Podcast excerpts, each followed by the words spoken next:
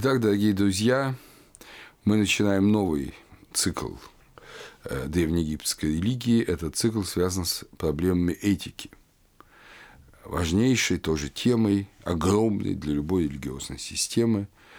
И, конечно, в Египте этика начинаться должна с разбора понятия «мат», то самое понятие правды, истины, о котором мы с вами уже много-много говорили в тех или иных контекстах, в контексте суда, в контексте творения мира, как вы помните, Маат – это Тефнут, да, одно из первых исхождений атома, да, вместе с Шу, свет и правда. И вот Маат, э, само слово Маат, по-копски оно звучит как «ме» или «ми», в позднем варианте египетского языка истина. И э, обозначалась она всегда знаком пера. Кроме самого древнего периода, о котором я вам скажу немножко позже. Э, знак пера – это знак легкости, знак э, и того, что это принадлежит, как все, что связано с птицей, принадлежит небу. И с другой стороны, это легко – это не тяжело. Правда Божья не тяжела. Э, слово «мат» происходит от глагола «маа» – быть прямым, соответствовать. И от этого другое изображение «мат», которое было в самый ранний период, это первый как бы знак, первоначальный знак «мат» – это прямоугольник. Э, возможно, он представляет собой прямоту основания царского трона – который может воспроизводить на самом деле э, стилизованно первобытный холм. Но в любом случае это тоже вот прямота, это прямоугольник, это нечто прямое. Противоположностью мат является целый ряд понятий. Исефет – неправда. Асу – вина – Герек – ложь, Хебенет – грех и масса других понятий. В некотором роде синонимом мат является слово «ирет», как э, долг обществу. А вот именно этим словом, уже в копской варианте «нетерон», переводится известная молитва Господня «И остави нам долги наши». Вот долги Ирет Нетерон. Э, это долг, который мы имеем перед другими людьми, перед обществом. С древности, конечно, символически, э, Маат именуется супругой Тхота – Мат – это то, что произносит Тхот. Э, Тхот произносит божественные слова, э, записывает их, и эти божественные слова – это и есть Маат, это правда. На суде Осирис, как вы помните, присутствуют две Маат. Да, Маати – двойственное число. Потому что это правда дольнего мира и правда небесного, правда горнего мира – Царь – это владыка Маат, Неб Маат. Он владеет, он должен владеть Маат. Возможно, как раз сам смысл царской власти – это в том, что он владеет Маат и осуществляет ее. Владеть не в том смысле, как у нас сейчас владеют домами, пароходами, яхтами и дворцами, а владеют для того, чтобы осуществлять ее в стране, осуществлять ее среди людей. В позднем Египте э, судьи носили статуэтку Маат на груди, как знак того, что они служат правде. Человек Маат, по египетским понятиям, это через всю историю проходит, это достойный человек. Достойный человек. Человек, который живет в соответствии с правдой. У нас слово «правдиво» имеет более узкий смысл, человек, который не лжет. Но э, человек мат – это более широкое значение. Сейчас мы его с вами поймем. начиная, по крайней мере, из пятой династии, государственное лицо, которое мы бы назвали бы на наш манер министром юстиции, то есть тот, кто возглавлял всю судебную систему Египта, он имел титул священника Маат. То есть служение правде – это священное действие. Это не просто исполнение, это совершение ритуала. Творение правды, подношение правды – это священное действие. Это мы должны понять, для египетского общества это важно. Мат – это не только категория правды в человеческих отношениях, в категориях там, суда. Мат – это и порядок мира. Это прямой, точный перевод, если угодно, слова «космос» греческого – Космос, как вы помните, отсюда и слово косметика, он возник сначала как порядок чисто земной, как приведение в порядок э, лица и волос женщины, да, косметика, как строй воинский, космос – это воинский строй, воинский порядок. Но очень скоро его мыслители стали употреблять и в смысле порядка мироздания, правильного никогда не отступающего от каких-то принципов движения планеты звезд. И шире это тот порядок, которым основан мир. Это то хорошо, которое, как вы помните, в книге «Бытия» после каждого дня творения говорил Бог. Вот это порядок и одновременно это колеса, это хорошо. Мат – это орудие Ра – с помощью Маат Ра управляет в мире. Это, собственно, и сам мир создан. Э, Ра атомом, Ра э, Маат, да? Не случайно она вместе со светом – это первая космогоническая пара. Но, кроме того, как э, если говорить о Солнце, то Маат – это мать Ра.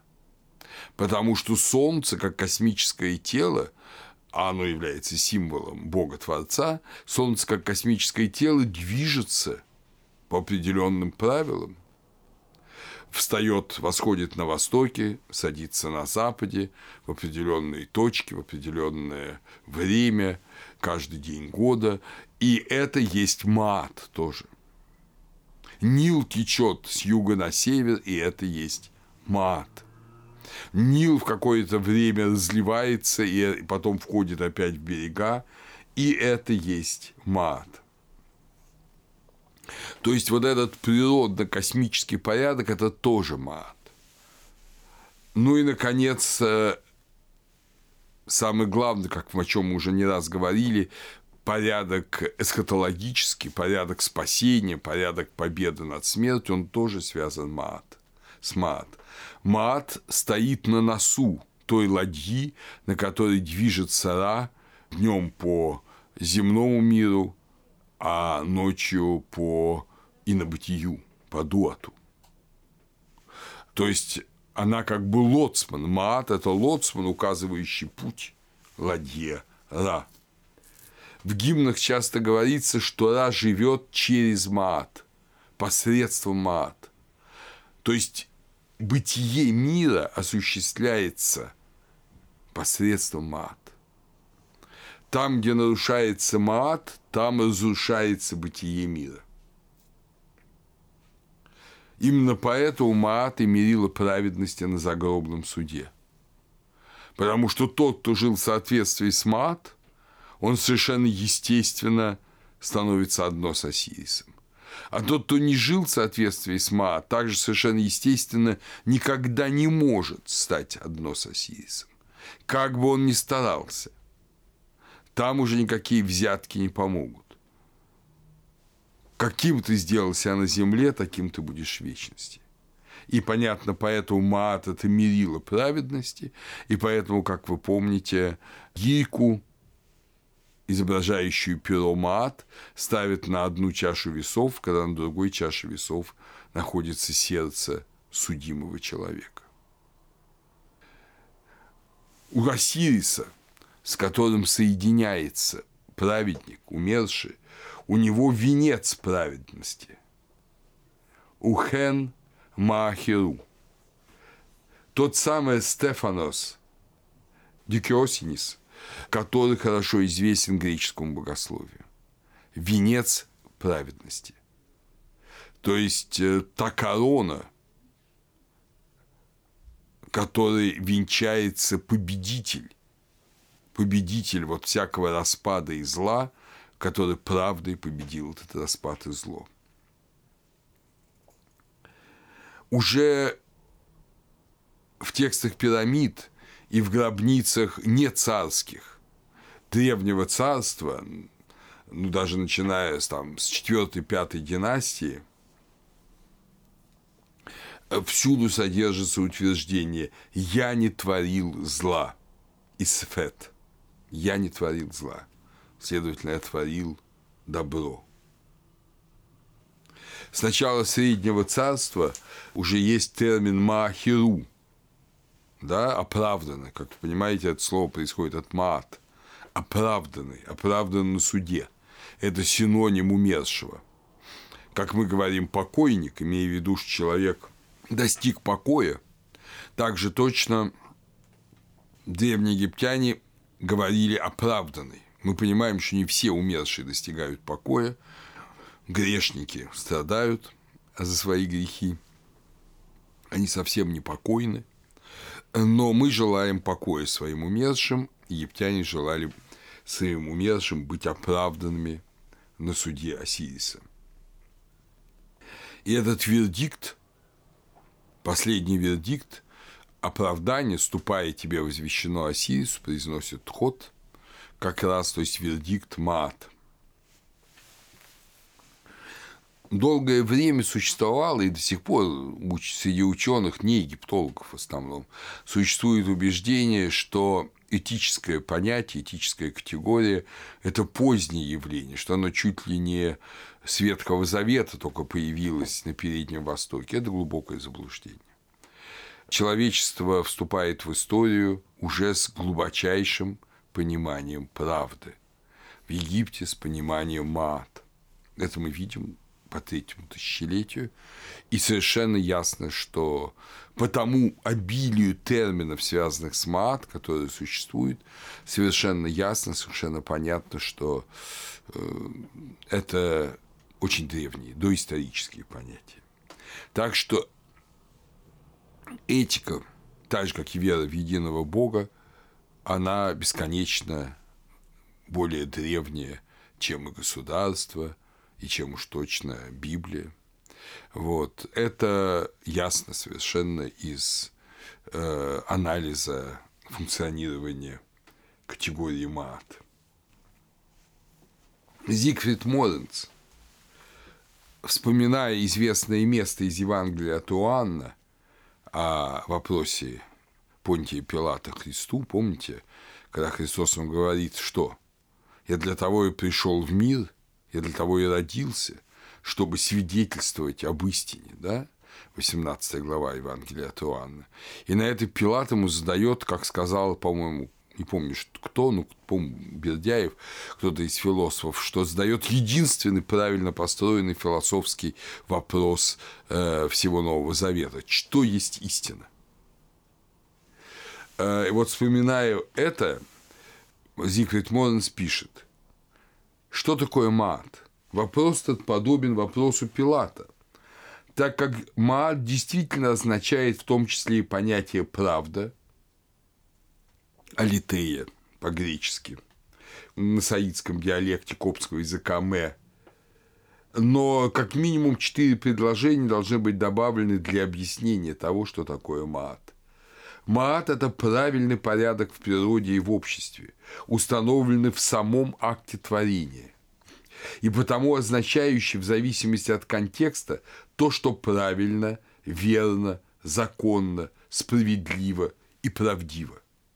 Это состояние праведности надо сохранять или восстанавливать, если оно разрушено, как в больших делах, так и в малых. Маат, следовательно, не только правильный порядок, но и объект человеческой деятельности. Маат – это и задание, которое человек ставит перед собой, а также в виде праведности, надежда и награда того, кто следует ей, то есть Маат. Вот так говорит Моренц о категории Маат. Вы понимаете, что это и объект человеческой деятельности, и порядок, установленный богами. Маат – это не закон, написанный Богом, как закон, скажем, Тары, да, который через Моисея возвещен. И вот эти 613 митцв Тары, э, Пятикнижие Моисеева – это законы, написанные Богом, или написанные Богом на скрижалях 12, 10 заповедей, да? это не законы типа законов Хамурапи, которые, как вы помните, пастели Хамурапи, бог Шамыш, бог солнца, выручает царю Хамурапи. То есть, опять же, божественные законы. И мы можем усомниться в том, божественные ли они, потому что они подробно, тщательно разбирают э, штрафы, которые платятся за те или иные преступления. Неужели Бог Шамыш указывал, какое количество чего надо заплатить за то или иное преступление? Понимаете, конечно, закон напоминает человеческий. Вот у египтян ничего подобного не было. У них не было никогда закона, который они говорили написан Богом. И этим египтяне принципиально отличаются и от Месопотамии, и от Израиля. Египтяне всегда говорили, что Маат – это принцип бытия, на основании которого провозглашается человеческий закон. То есть, как законы царь объявляет, взирая в Маат – сообразуясь с мат. Но это человеческие законы. Поэтому нет ничего странного, если эти законы определяют какие-то достаточно частные дефиниции. Это человеческая вещь. Эберхард Отто писал, законы Египта не божественное повеление, но указы, которые издает царь время от времени, пользуясь своей верховной властью, потому что он имеет достоинство – божественное царское достоинство, и видеть суть природы Маат. Поэтому, если царь издает законы, не соответствующие природе Маат, и это становится ясно людям, между прочим, люди тоже понимают, что такое Маат, что такое Исефет. Неправда. Вот, то царь тогда, значит, потерял это видение правды. И оставаясь по формальному титулу царем, он не является им по сути. Потому что суть царской и любой другой государственной власти – это осуществление маат в человеческой жизни конкретного народа, конкретного общества. Именно поэтому многие ученые считают, это э, тот же Моренс, что вот этот первоначальный знак прямоугольника, изображающий Маат, это основание трона. Вспомните, по-моему, это в притчах Соломоновых эти есть слова «Мерзость для царей – дело беззаконное, ибо правдой утверждается престол». Вот это очень понятно было бы для египтянина. В еврейском языке истинный, верный.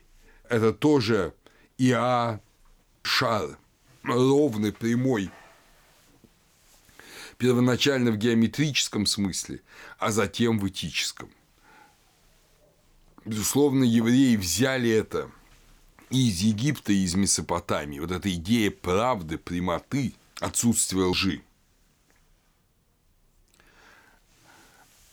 Мир Челиада, который естественно, теоретически подходил к этому вопросу на сравнительном материале, он говорил следующее в своей истории религиозных идей в первом томе.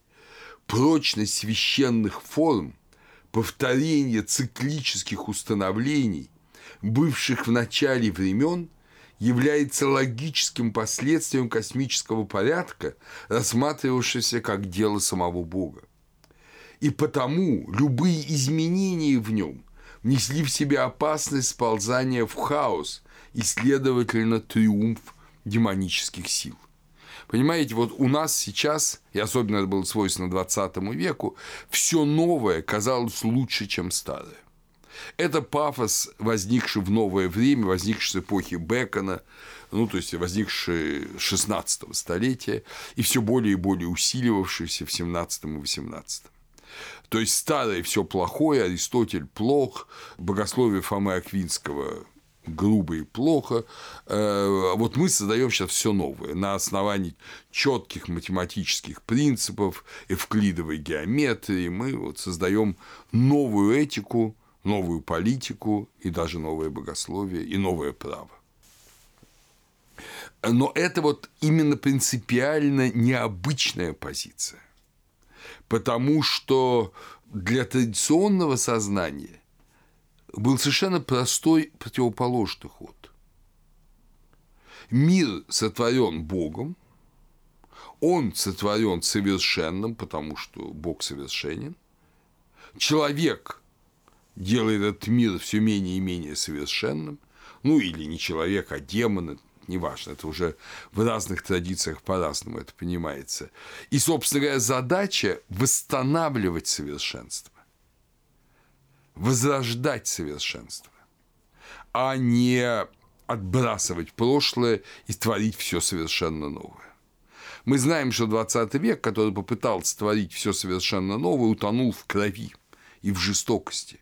Это совершенно новое оказалось нечеловеческим, ужасным чем-то. И в этом смысле традиционное мировоззрение получило неожиданное подкрепление. Если отказываемся от первоначального порядка, то это может привести к триумфу, как пишет Мир Челяда, демонических сил. Действительно, если мы посмотрим христианскую парадигму, то мы увидим в ней два разных, казалось бы, принципа. С одной стороны, я пришел не изменить, но исполнить. Я не меняю ни йоты. Самая простая буква, да, палочка просто йота. Ни йоты в законе я не меняю. Я пришел исполнить закон, а не изменить его. С другой стороны, Христос говорит, я творю все новое. Как совместить эти вещи? Вот они совмещаются в том, что Э, человек все разрушил. А грехопадение Адама, которое постоянно усугублялось все новыми и новыми поколениями грешников, разрушило тот прекрасный порядок, который был в начале, и о котором сам Творец говорил, и увидел он, что это хорошо после каждого дня. Вот, поэтому творится новое относительно вот этого разрушенного порядка. И не изменяется ни одна йота в законе Божьем, который относится как раз к этому первоначальному порядку. Вот так Евангелие показывает вот в таких ножницах то же самое понимание и предвечной правды, изначальной правды, и человеческой неправды. Морн, соглашаясь с Эберхардом Отто, пишет, что в Египте полностью отсутствуют тексты, утверждающие религиозные законы, а учения мудрецов столь очевидно основаны на человеческом опыте, а не на Слове Божьем, что в принципе не должны рассматриваться отдельно от религиозных текстов. Ну, Здесь небольшая есть передержка, потому что, как мы сейчас увидим, разбирая эти самые учения мудрецов, они, конечно, все исходят из категории мат, как сотворенный Богом, как э, божественная энергия эманации да, не, не забудем, что маат – это тефн, тефн – изблеванное, да, то, что вышло из самого Бога, то, что его часть. Вот. Но, тем не менее, в этом есть своя тоже правда – внешних религиозных законов нет. Нет. Это очень глубокая вещь. Об этом надо нам задуматься особо, потому что э, это как бы другое состояние общества. Когда есть не закон, а есть порядок, к которому надо возвращаться. Знаете, для нас это непривычно. Несколько ближе к этому, э, ну, скажем, э, англосаксонская система прецедентного права. В ней тоже вроде бы закон не так важен, важны прецеденты, да? Нет буквы закона самодавлеющей. Судья исходит из категории правды в его совести. Ну и прецеденты решения имеют определенное значение. Я думаю, они и в Египте имели значение. А континентальная система права, к которой относится и Россия, она имеет писанный закон. И судья может сказать, да, я чувствую, что на самом деле это дело, в общем, не требует осуждения, но по закону я должен вас осудить. Потому что закон именно так квалифицирует ваши действия. Понимаете, ну, это смягчает судом присяжных, скажем, э, вот, но, в принципе, это другой дух. Ей можно сказать, что израильская месопотамская система отражена в континентальной системе права, ну, это, конечно, шутка, а египетская – это отражена в англосаксонской системе прецедентного права.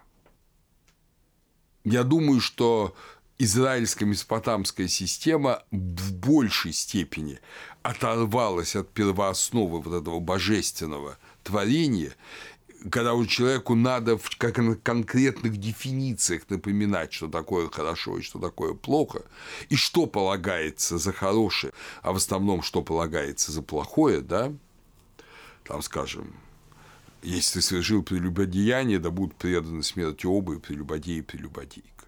Вот норма, там, скажем, Ветхого Завета. Там, если ты украл, ты должен вернуть там и компенсировать э, украденное. Если там ты выбил зуб, ты должен заплатить пеню, и э, тебе тоже могут выбить зуб. Понимаете, зуб за зуб, да? То есть вот это законы. Совершенно иначе это воспринимается в категориях мат, когда просто за всем этим правда. Правда и неправда. И судья судит иначе. Мы действительно с вами э, сейчас перейдем к новому кругу текстов. Опять же, этот круг, что уже не новый. Мы много пользовались дидактической литературой, но теперь дидактическая литература будет просто главным нашим источником, потому что все, что касается этики, понятно, это в первую очередь не заупокойные тексты, которые важны для понимания эсхатологии, антропологии, а это поучения, связанные с земной жизнью, и лишь косвенно – с инобытием. Категория дидактического произведения – это всегда поучение отца сыну. Как вы помните, и поучение э, вот, Иисуса, сына Сирахова, да, и поучение Соломона. Этот стиль очень распространен на Востоке. Опять же, это, наверное, очень древний стиль, понимаете? Ну, всегда, испокон веков, Э, сын в какой-то период бунтовал против отца. Тот, вот этот протест пубертатного возраста, я думаю, это физиологическая вещь, и он, наверное, был всегда более-менее ярко. И всегда его отец должен был подчинить, объяснить, э, вразумить, чтобы сын не наделал бед в будущем или хотя бы минимизировать эти беды. Мы знаем, что делал беды, даже по Ветхому Завету хорошо знаем. Вот. Но эти дидактические тексты сохранили для нас огромное количество принципов, связанных с тем, что такое мат. И об этом будем говорить не только на этой лекции.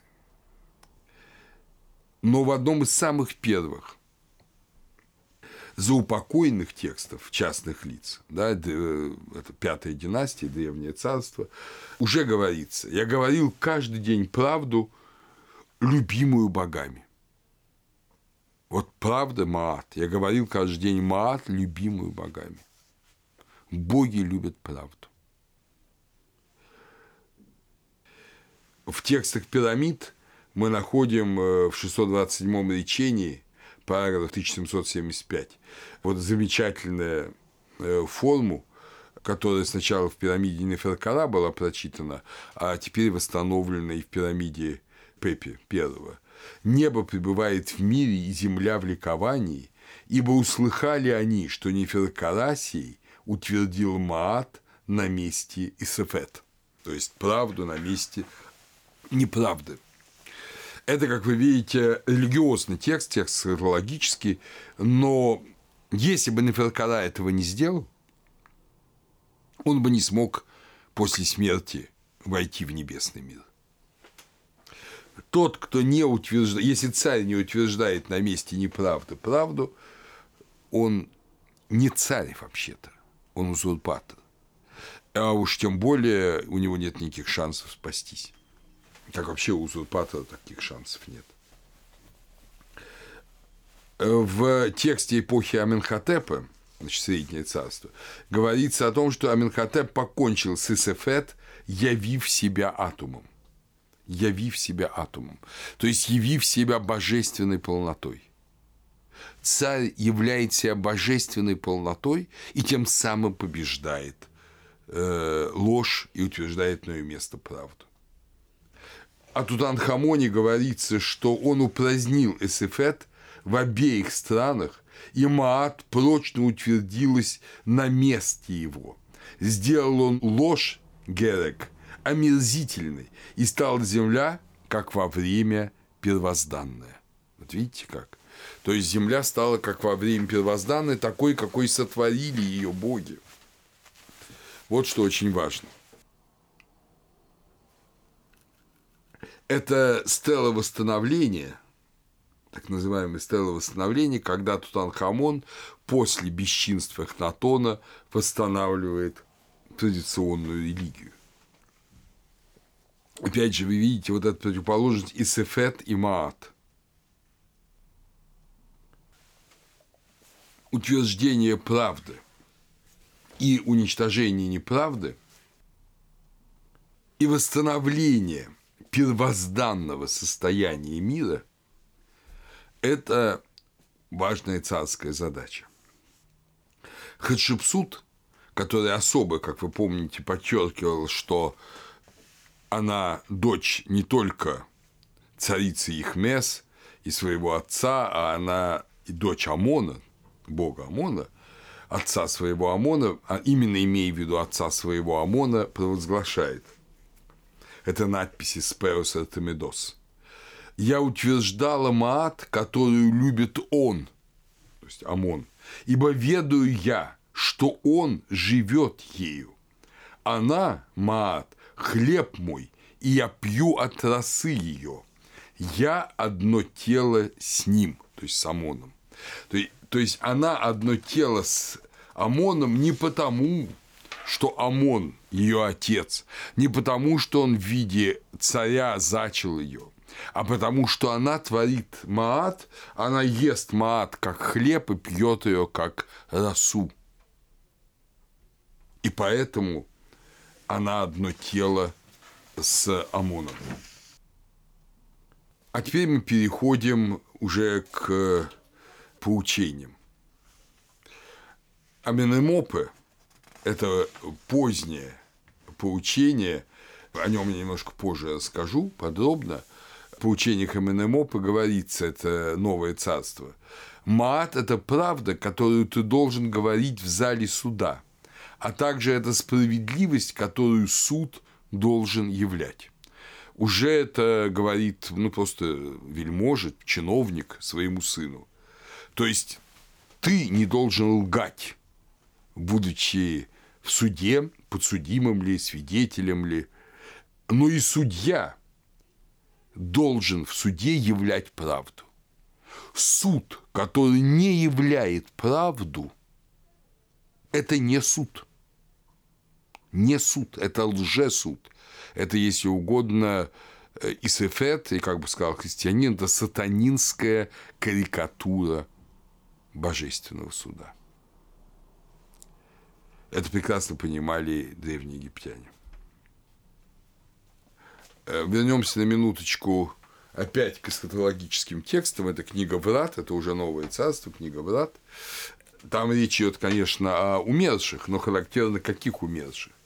В первой части книги Врат говорится, мужи, начальники, которые уничтожают врагов Ра – их приношение пищи состоят из оправдательных приговоров в суде, из суда милостивого. То есть, представляете, вот каждый из нас приносит жертвы богам – э, ну, египтянин, да, там крестьянин, там все, все приносят какие-то пищу, продукты, а судья приносит жертву милостивые приговоры. Вот милостивые приговоры, помилование, если человек, конечно, не совершил страшных преступлений, желание человека скорее спасти, нежели засудить, это и есть жертвоприношение того мужа, начальника, того мужа судьи, которым он будет оправдан. Это они начальствуют над уничтожением. Они определяют срок жизни для душ, пребывающих на Западе. Тот, кто приносит им жертвы на земле, не идет в место уничтожения. Тот, то есть милостивый судья, который судит милостиво, и тем самым приносит жертву своим предшественникам, уже умершим, этот судья сам не идет в место уничтожения. Вот что такое милостивый суд. Или вот из э, второй части книги «Врат». У врат, называемых владычица жизни. А вы помните, что врата – это входы в дуат, входы в инобытие. У этих врат стоят стражники, имеющие имена «праведность сердца» и «тайна сердца». Махеру и праведность сердца. Они, стражи, складывают руки свои в моление Ра. Девять богов и богинь в этих вратах говорят в Ра. «Приди к нам, о ты, пребывающий на небосклоне, великий Бог, открывающий тайное. Силен ты открыть святые врата сии, открыть для себя потаенные двери». А мы знаем, что эти врата – это врата владычицы жизни, и охраняют их праведные, праведные, те, кто творят правду. Понимаете, э, это вот как в апокалипсисе. Есть, говорит, тот, кто может прочесть эту книгу. И это Агнец, заклан от начала мира Иисус Христос. То есть вот эта идея правды, собственно говоря, то, что утвердил Иисус на земле, это правду, правду до конца, правду до смерти, когда он сказал «свершилось». Он не покривил душой, он не солгал, поэтому он погиб – но он утвердил этим правду. И вот, собственно говоря, примерно о том же самом, о том, что праведное сердце есть страж врат в инобытие, говорится вот в этом месте книги врат. Это вторая часть 9.10. Уже в позднее время в Иванском храме писали «Маат сошла хай» на землю в свое время. То есть в эпоху первоначальных богов, в эпоху, вот помните, Агдады, Восьмирицы, Гермополя. И сделала землю побратимом Сен-Сен, богов.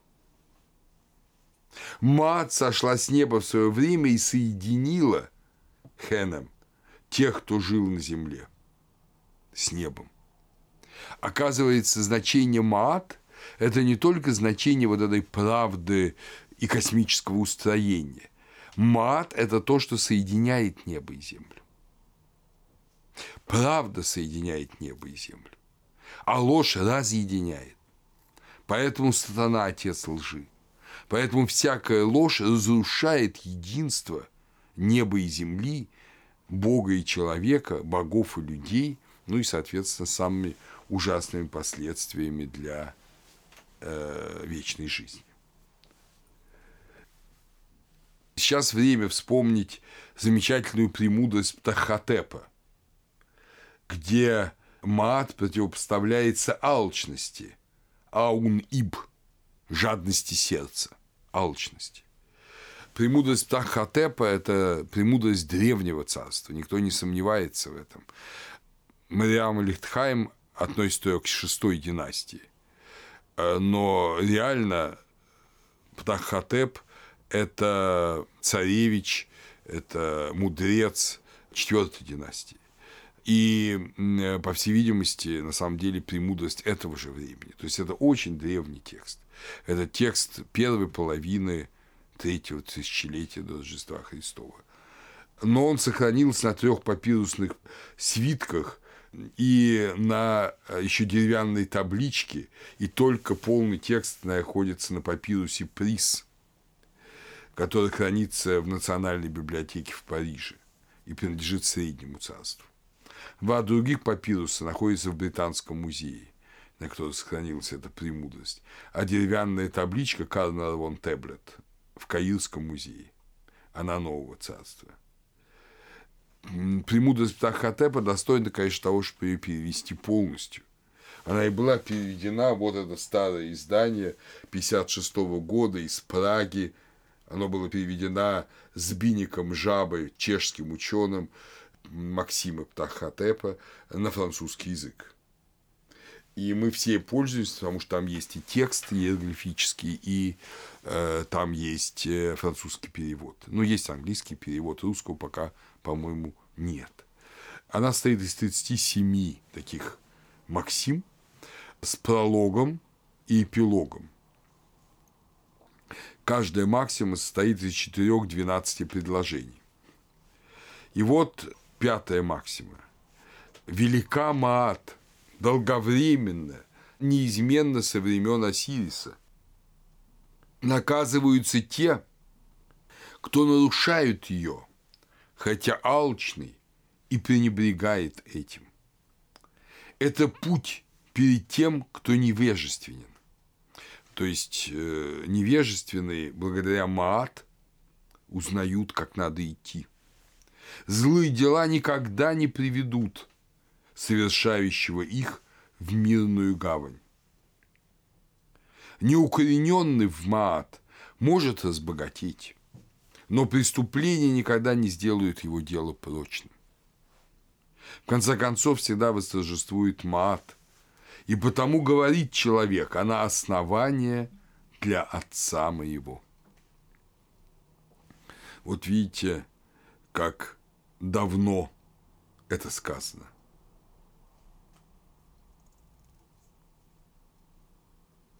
Или другое высказывание Птахотепа долг век того, правление кого праведно, кто идет своим шагом.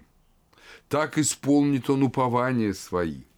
А у алчного не будет погребения. Не будь алчным при разделении имущества, не желай больше той доли, что положено тебе. Вы помните это замечательное место в Евангелии, где два брата пришли ко Христу и говорят, раздели между нами имение, э, а Христос им говорит, а кто меня поставил судить или делить вас? Но помните, жизнь человеческая не зависит от изобилия его имения. Вот это вот стремление у ближнего, у брата, у самого дорогого человека оторвать кусок побольше, это хитрость такая житейская, отвратительная. Она была известна и в эпоху Птахотепа, и, наверное, задолго до него, не хуже, чем известна была во времена Христа и известна нам. И слова Христа очень характерны. Кто меня поставил вас судить? Сама правда вас судит. Сам закон Божий вас судит. Не желай больше того, что тебе принадлежит по закону, по естеству. Не желай этого. Старайся скорее блажений этих слов нет в Евангелии, их произносит апостол, ну, как слова Христа. Блажений давать, нежели брать. Вот принцип. И это принципы вполне принципы Маат. Так что у алчного, который стремится побольше, побольше, побольше, как будто бы весь мир принадлежит ему и должен весь служить ему, у него не будет погребения. И, к сожалению, это в Древнем Египте реально оправдывалось.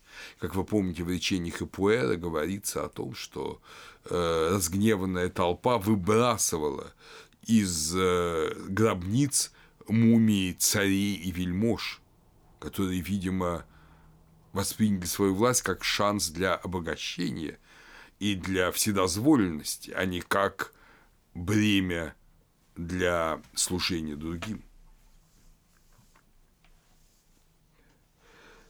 в Среднем Царстве есть такое интересное произведение «Красноречивый поселянин». Оно тоже дошло до нас на целых четырех папирусных свитках, три из них в Берлине, один в Британском музее. Это такой текст, даже мне трудно сказать, э, то ли это э, реальный случай, настолько замечательный, э, что он вошел в литературу, потому что многочисленность свитков говорит о том, что это литература, которая ценилась людьми, поэтому переписывалась, то ли это художественное произведение, ну, как пример того, как надо совершать судопроизводство.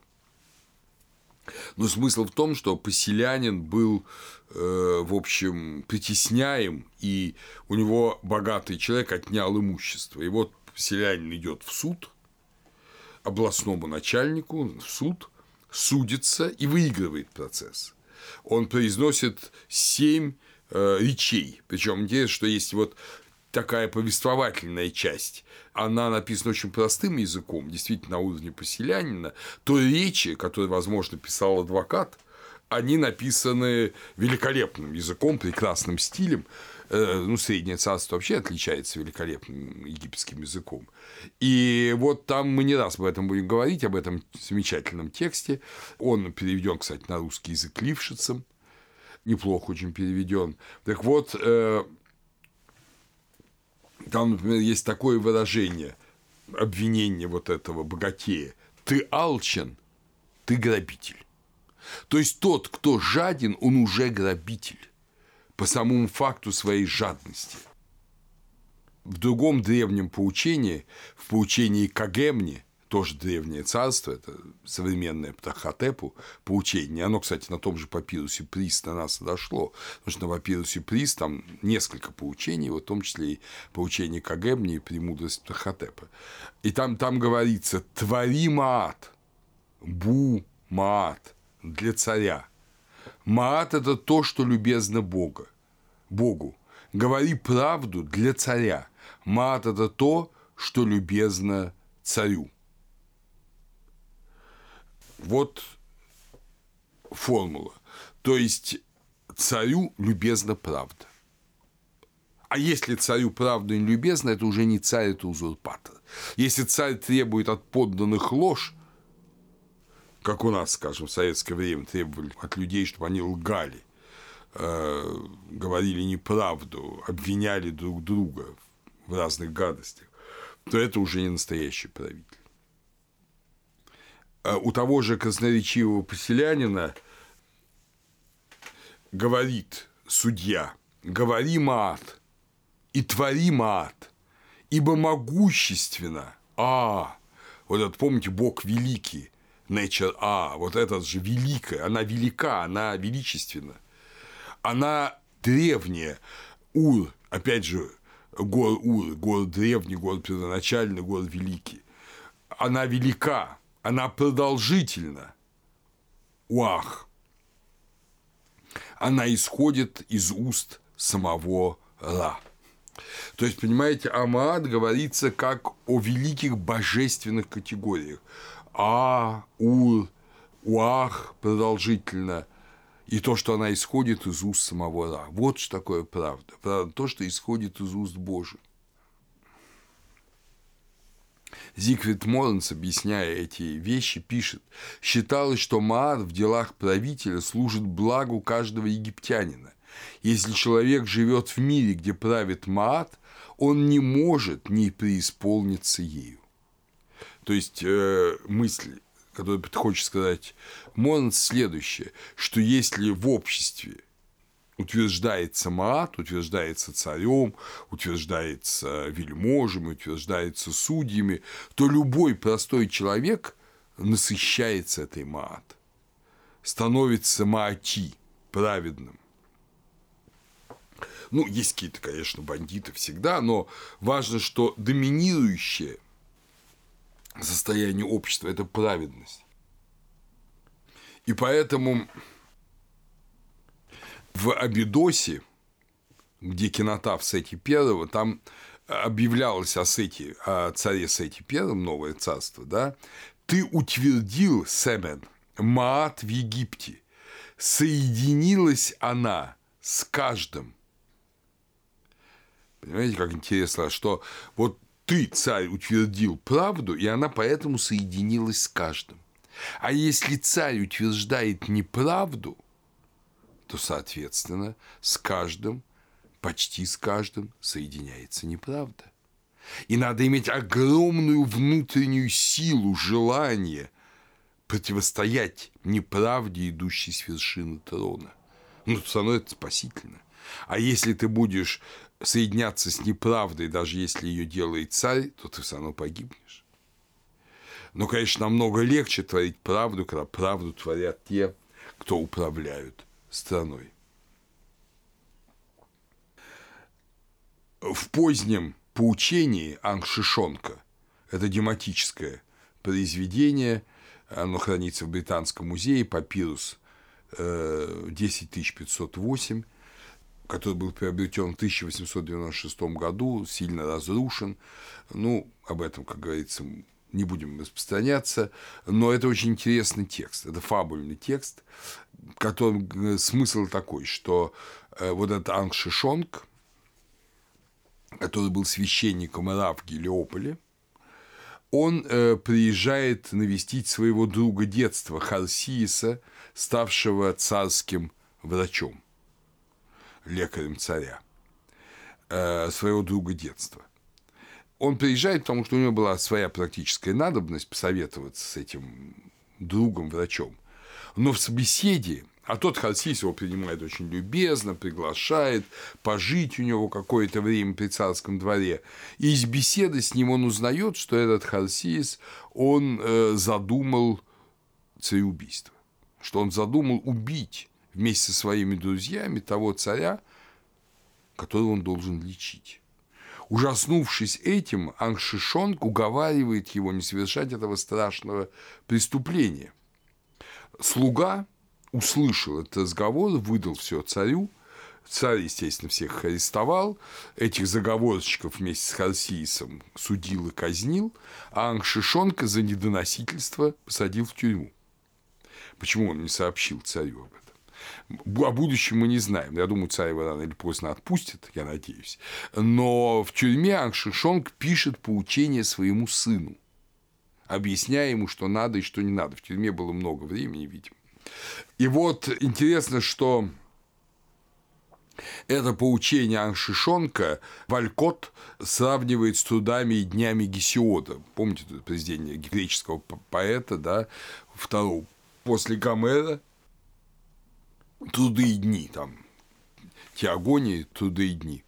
Так вот, это такой действительно интересный текст, в нем присутствует и юмористическая нота, и э, очень серьезный тон, э, такой характерный текст позднего времени, и хотя язык и почерк Птолемеевский, то есть, видимо, текст переписан при Птолемеях уже, но, видимо, он принадлежит еще эпохе аутентичного египетского царства.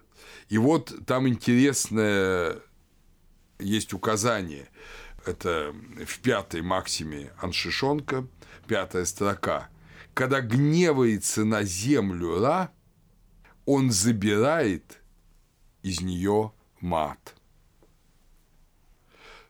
То есть, понимаете, мат может быть забран с земли. Когда люди своими проступками –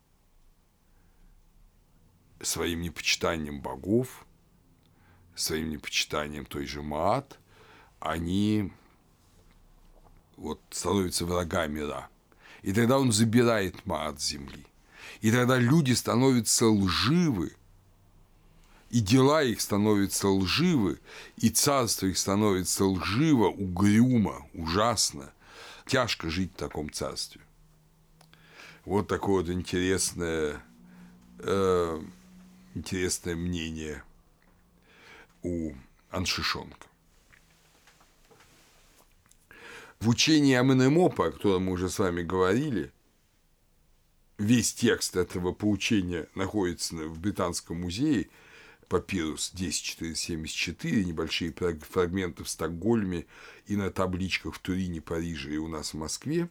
Еще есть один острокон из Каира – в нем говорится о том, как следовать мат. Как следовать мат. Это текст эпохи Рамесидов и очень похож в некоторых аспектах на притчи Соломонова. Идея молчаливого гру, геру человека, молчаливого человека. Молчащий человек мудр, осмотрителен, а также скромен и живет уединенно. Подлинно молчаливый – геру Маат. Естество его все исполнено Маат. Понимаете, вот тот, кто шумный, многоговорящий, суетящийся, он утверждает себя. А тот, кто живет скромно, внутренней жизнью, он утверждает мат. Поэтому-то и у нас в христианской традиции есть это моление, что да тихое и безмолвное житие во всяком благочестии и чистоте мы будем проводить на земле. Почему? Потому что мы тогда утверждаем не свое, а даем через нас светиться и проявляться божественному. Египтяне никогда не говорили «такова Маат», но рассказывали о своем опыте следования ей. «Внимай, я поведаю тебе полезное для утробы твоей», говорится в Мерикара, по учению Мерикара, и дальше рассказывается о Маат, о правде. В красноречивом поселянии не прямо говорится «будь терпелив, дабы ты мог открыть Маат». Маат правда не лежит на поверхности. Тот, кто много суетится, ее не находит. Надо быть терпеливым, переносить невзгоды, преодолевать обстоятельства, и тогда постепенно тебе откроется мат. В папирус Чистербите 4 говорится, думаю я, что ты в сердце своем ведаешь суть мат. Да будешь ты говорить то, что правильным представляется тебе. В заупокойной сцеле Нового Царства, которая сейчас хранится в Турине, 156, говорится, я один из тех, кто любит мат и ненавидит грех и суи ибо ведаю я, что есть мерзость пред Богом. Рад я говорить Маат, ибо ведаю я, что полезно это для живущих на земле. В позднем тексте времени Птолемея IV Филопатора, это 222-205 годы, до Рождества Христова, из храма Ветфу – говорится, «Я, Гор, вложил в сердце твое Маат, дабы ты мог исполнять ее перед богами». А в еще более поздней надписи из храма в Дендерах эпохи Нерона, римского императора Нерона, «Я, Хатхор, дала тебе Маат, дабы ты жил ей, дабы ты приник к ней, сен-сен, и дабы сердце твое пребывало в радости. Вот увидите, какова категория мат. Она дается богами, она вкладывается в сердце, на ней построен мир, она утверждается царем, она утверждается судом, она восстанавливается после периодов смуты и разлада – и это мат,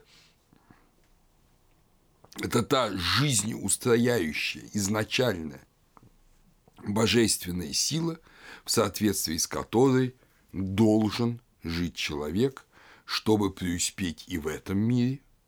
Отсюда идея поучений. Сын будет жить после отца в этом мире и в будущем мире, и в вечности. Таково значение мат.